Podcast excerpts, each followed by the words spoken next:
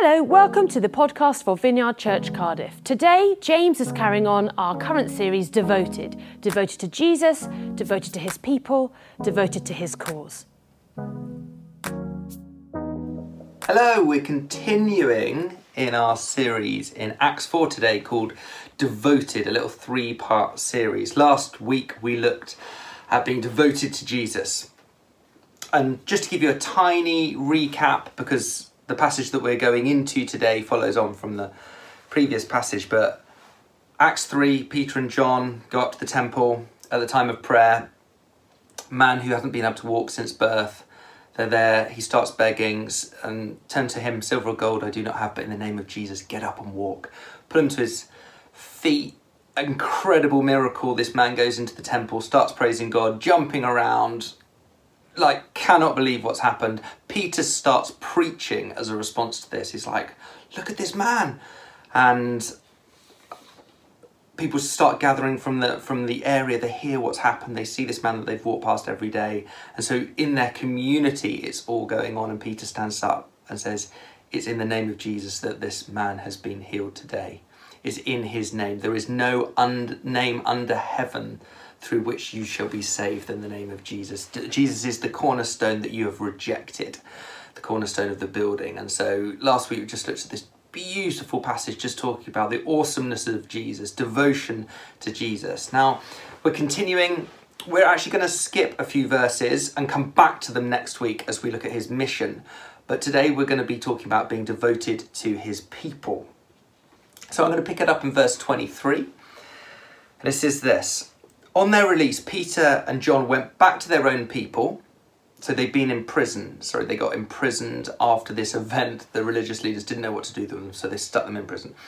And reported all that the chief priests and the old elders had said to them. And when they heard this, they raised their voices together in prayer to God. Sovereign Lord, they said, You made the heavens and the earth and the sea and everything in them. I want you to notice this little phrase on their release. That's how the passage starts. They've been released from prison, and so what's the first thing? What, what do they want to do? Well, they go back to their people. They, they go straight back and they share the story of what happened and start praying together. And I'm sure that they would have been deeply, deeply shaken by this situation. On, on the one hand, they'd have been full of awe and faith. They've seen this incredible miracle. People have come to faith. Can you imagine them, you know, going back to their, their friends and just telling them the story? You should have seen what happened. Everybody was coming to see the healing. It was incredible. It was in Jesus' name. There's, there's power in his name. We thought that there might be, but there is power in his name. They're sharing kingdom stories together. And John's saying, Peter, like your sermon was inspired. It was amazing. Where did that come from? Who'd have thought? So they've got this going on on awe and wonder, and then on the other side, they've just been thrown in prison. It's pretty scary stuff. So they're sharing stories, they're praying together. And I just want to draw a parallel for a moment on their release. Because it makes me think about us being released after this time during COVID where we felt isolated and confined and trapped and stuck in our houses, after this whole period of time, what do we do? Where do we go? You know, as soon as we're released, you know, it's like, do we go back to his people to share kingdom stories, to pray that God's going to break in, that God's going to use this moment to bring people to him?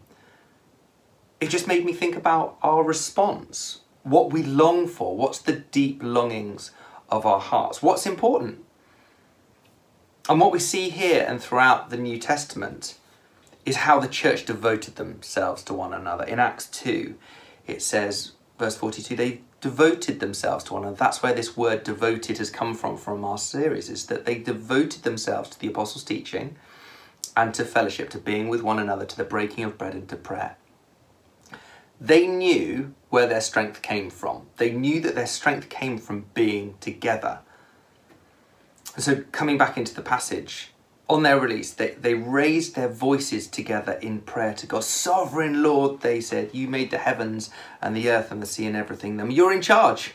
You're ultimately, you are sovereign, you are in charge. And they're praying about this persecution that they're experiencing. And, in this prayer, they're asking, well, why is it that people come against you? You know, they've seen this amazing miracle. Why are people coming against you? Why do the nations rage and the peoples plot in vain? The kings of the earth rise up and the rulers band together against the Lord and against his anointed one, against Jesus. Down to verse 29. Now, Lord, consider their threats and enable your servants to speak your word with great boldness. Stretch out your hand to heal and perform signs and wonders through the name of your holy servant, Jesus. After they prayed, the place where they were meeting was shaken. And we don't know whether that was just like a visible shake, it could be like an earthquake. It's like shaken, and they were all filled with the Holy Spirit and spoke the word of God boldly. They're shaken, but they're together. They'd been threatened, the authorities are telling them, don't preach in the name of Jesus. You are not allowed to do that. It's not in his name. And the authorities, you know, in that moment when they're taken to prison, they're probably threatened to take away their, their wealth, their freedom, their love, their life, all of the things that they hold dear. Dear, they're like, look, we can just do this with you. That's what they threatened. And as a result of the threats, Peter and John were badly shaken. And I think that can be missed unless you really read into this prayer that we see. Look at the prayer and you'll see the thing that they prayed for. What is it that they're praying for in this moment? And we get down to it in verse 29. They say, Give us boldness. Do you know what that means? It means that they were scared. It means you don't pray for boldness unless you're frightened. You don't pray for strength unless you feel weak. And the reasons that they're scared is because they were feeling shaken. It's a powerful prayer. They prayed for boldness. What else did they pray for? Stretch out your hand to heal and perform signs and wonders through the name of your holy servant Jesus. More miracles. We're not content with what we've seen. It's like we've seen what your power can do. We're aware of it, and now stretch out your hand to heal. We want to see more of your power and your glory. And they're not saying, Lord, protect our wealth. They don't say protect our children and our families. They don't say protect our lives. They don't say protect our freedoms. Any of the things that we might think it's like protect us, protect us, protect us. They don't. They're not saying get rid of these men who are threatening us, get them out of power. They don't say anything about their circumstances at all. And it doesn't mean that it's wrong to pray for those kind of things. In fact, a few chapters later in the book of Acts, Peter's in prison and his friends and the disciples get together and they pray for his release. There's nothing wrong with praying about circumstances, but they understood that there was something far more important that they needed. They said, What we want is boldness that goes beyond circumstances. Make us courageous, make us bold. And so, how does God answer this prayer? Verse 31 well, I've been coming back again to this verse all week long, just this picture of being shaken by the Holy Spirit. They are shaken up. After they prayed, the place where they're meeting was shaken, and they were all filled with the Holy Spirit and spoke the word of God boldly. The prayer meetings in Acts are epic, aren't they? You know, sometimes people are like, oh, you know, if you could go back to a, a time, when would you go back to? And obviously, I'd like to meet Jesus, like that's kind of a given, but I'd love to have been there at Pentecost. I'd love to have been there in this moment. You know, these are these are amazing. The place where they're meeting was shaken. The people of God gather together in adversity. They're on the back foot, they're shaken. They cry out, God, give us courage. God, give us boldness. And that is a prayer that God loves to answer. Boldness. And what is it boldness for? They're like boldness to stand for the things of God. At the end of the verse, it says they were filled with the Holy Spirit and they spoke the word of God boldly. That's what they're wanting. It's not just courage to kind of live, it's like courage to speak of your name, courage to not back down, courage to say that Jesus is the only way, that there is no other, there's no other way. They're pressing in. And so just as I'm starting this talk, I I'd love just to take a moment to be like, would you be up for praying for boldness? It's like, Lord, I want boldness in this season. All that's going on around us, I want boldness. I want courage to speak of you, to not step back, to press in. The Lord, we just pray for boldness. I, I pray for boldness. I want a ridiculous boldness over me. I want a ridiculous boldness over our church about how beautiful and how worthy and how wonderful you are. Lord, let us speak of your name. May there be no other name on our lips. So, Lord, just as we sit and listen to this or stand or wherever you are, just receive the Holy Spirit and the spirit of boldness in Jesus' name. Amen. Boldness. Over the lockdown, I've read lots of books, many, many books. But one of the books that I've read is by a guy called Mark Sayers. It's called Reappearing Church. His first book was called Disappearing Church, you know, some of the things that are going on. And then, he, then he's like, but there's hope, don't worry. There's a reappearing church. And what is it? And the question that he's posing and answering is this How do we posture ourselves for a move of God? How do we prepare ourselves? How do we prepare our hearts for a move of God and an infilling of the Spirit of God. It's, it's deeply challenging and really, really inspiring. I felt incredibly inspired a bit. Anyway, one of the phrases that he uses that's just lodged itself in my mind, it's not original to me, it's from him, is this from consuming to contending. From consuming to contending. I don't think that there's any doubt that we live in a culture, Western culture, which his main focus is on consuming. We consume things, we think as consumers, and sometimes when you're in something, you don't realize how prevalent it is, how strong it is. The thought process that goes with this is this what can I get? What is good for me? I am the consumer of a product or a service, and it's how we make so many of our decisions in life. What's going to be good for me? And it's that me question. It's all about me. As we emerge from COVID and the storm that's blown through our nations, we have choices about how we build our lives, how we relate to God's people, what we prioritize, where we put our energy. What I love about this moment of adversity that we see here is where did they want to go? On their release, where did they want to go? They wanted to go and be with the people of God. They wanted to go and pray. They wanted to go and say, God, we need your presence. Mark says in his book, um, he says this, and he calls this choosing to contend, moving from consuming to contending. When we step into a posture of contending, we choose to stand in the place of transformation rather than accumulation. We no longer live to acquire a portfolio of possessions and cool experiences. Because you might be sitting there going, I am not that bothered about material things. You might be about the things that you experience though. Instead, the horizon we're heading for, which will shape our lives, is the meeting of heaven and earth at the end of the age. Consumer culture is driven by the myth of secularism, that there is nothing more than your stuff. You are just stuff, so grab all the stuff you can before you die. In contrast, the posture of contending flows from the truth that there's a great divine drama at play. There's far more than just stuff. God invites us to partner with Him, contending and centering our lives around His mission in the world. This is the truth that is not just affirmed, it's walked out. Nets must be dropped. We believe with our feet, each step a choice to contend rather than simply live to consume. And the book goes on to talk about, okay, well, what does contending look like? And I guess for a lot of my preaching in the next term, um, got to keep coming back to this idea of contending rather than consuming. God has called us to be a people who contend. And when I picture contending, it's like coming before the God of it's this prayer meeting that we're picturing here. It's like, God, give us boldness to speak the name of Jesus, that that would be what we're about. Consuming has at its heart me, my wants, my needs, my desires. Contending has at its heart devotion. Devotion to Jesus, devotion to his people, devotion to his mission. Can you see how those things are so, so different?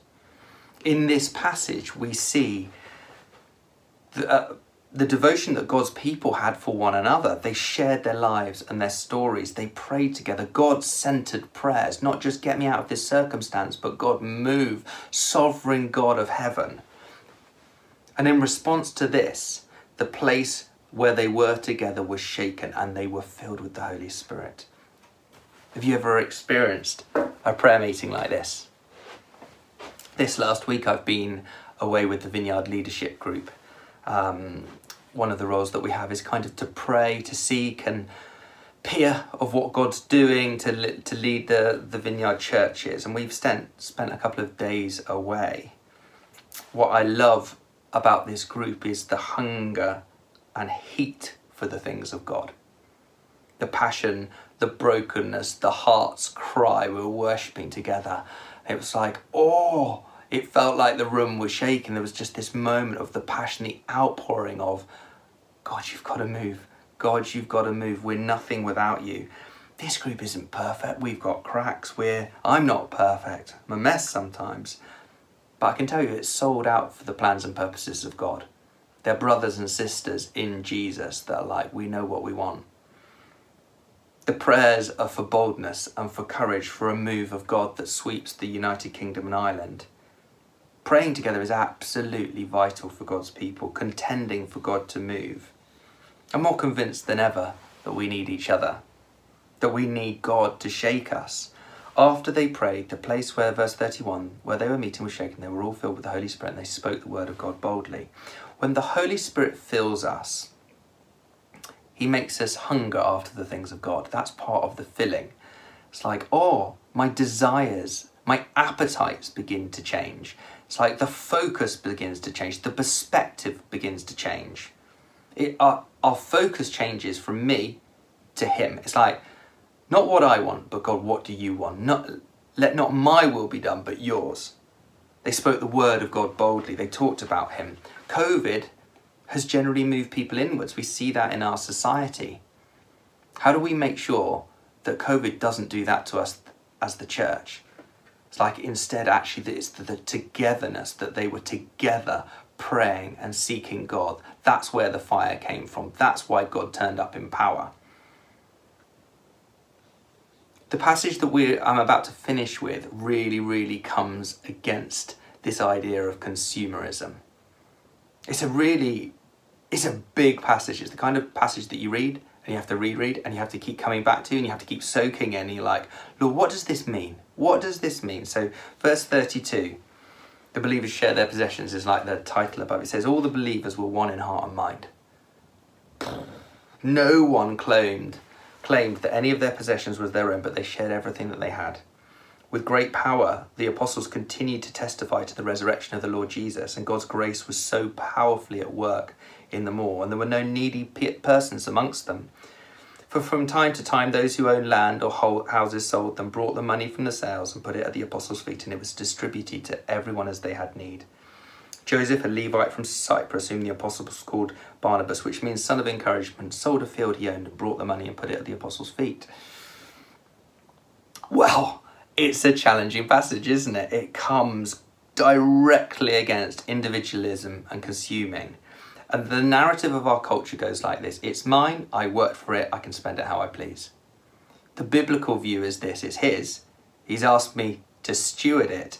How can my generosity speak of your goodness? Well, that's a question. How can my generosity speak of how good you are and how much you've changed me? The early church was known for its incredible generosity. People looked in, there's lots of accounts of people looking in at this community and being like, the way that they look after one another and the way that they look after the poor has to be God. There's good, there's something in this. People were captivated by it. They no longer looked at these things, the things, as if they belonged to them. They became radically generous. We use the language in our community of something that we're aspiring to be as outrageously generous. That the world would look at it and be like, it's outrageous. The passage says, and they were all filled with the Holy Spirit. All the believers were one in heart and mind. No one claimed that any of their possessions were their own, but they shared everything that they had. What is so striking is that this is exactly the same pattern that happened two chapters before. What happened in Acts 2? The more famous version of this experience at Pentecost, tongues of fire, Holy Spirit comes down says this, Acts 2, 43 to 44. Everyone was filled with awe at the many wonders and signs performed by the apostles. All the believers were together and they had everything in common. They sold property and possessions to give to anyone who had need, enjoying the favour of all the people. It can't be a coincidence. When the Holy Spirit comes down on people and God's presence is real to them, they get radically generous with their money. And the commentators will tell you that what's so fascinating about this passage is that the sharing of goods and wealth is happening across social classes. People who had homes and lands and they could sell them, they put the proceeds at the apostles' feet. They were well off people. People in need were getting money from the people who had money, so the well off and needy could be together in the same place. And because of this incredible wealth sharing, verse 33 says, With great power the apostles continued to testify to the resurrection of the Lord Jesus. The Holy Spirit falls and they start to give their money away, but there's something in the middle. Do you see what it is? It's boldness. The Holy Spirit fell and they were filled with boldness, and then they gave their money away. Why? What is it that stops followers of Jesus, that stops Christians from being radically generous? I don't think it's necessarily stinginess. I think it's fearfulness. We're afraid. We, we need that money as a hedge against the future, or we need the investments, or we need the savings. Well, you know, it could be a combination of both things, but often there's a fear. This passage is saying if God has come down into your life, and to the degree He's come down into your life, and you know that this is the Lord of the universe who loves you, then that fear is going to start going away and you're going to be increasingly generous. If you say, well, you know, I know that God loves me, but you're not radically generous, then you don't know that God loves you because you haven't caught his heart and you're not living as he would live. You might know with your head, but you haven't sensed it deeply with your whole being. And I'm not here to say to, oh, you better give more money to charity and ministry. I, I'm here to say to you, you need more of the love of God until you want to be generous. Can you see? It's not just this, oh, I have to do this. It's like actually the love of God compels me. It's like they met together, the Holy Spirit comes in power, and it changed the way that they looked at life. Let this passage mess with you. It's deeply challenging. Don't just shrug it off and say, oh, yeah, well, you know, that was 2,000 years ago. Let God speak to you through it. It's like, okay, what would it look like for my life to model the goodness and generosity of God?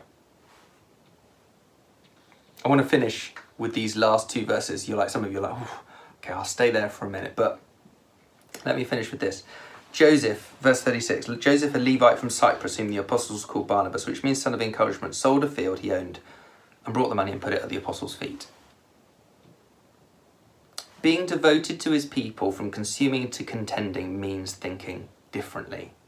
And as you think about this next season, as you start to weigh up what it's going to look like, what am I going to put in, what am I not going to put in, and to be honest, there's a level of uncertainty about it as well. It's like, well, it's this way for the next month, and then we'll work about. I'd love you to consider this. What am I bringing to this community? What am I bringing to this community? What is the field that I'm bringing, like Barnabas. And it could be financial.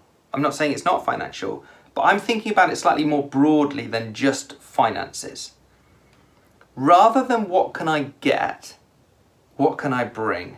How can I make sure that I'm contending rather than consuming?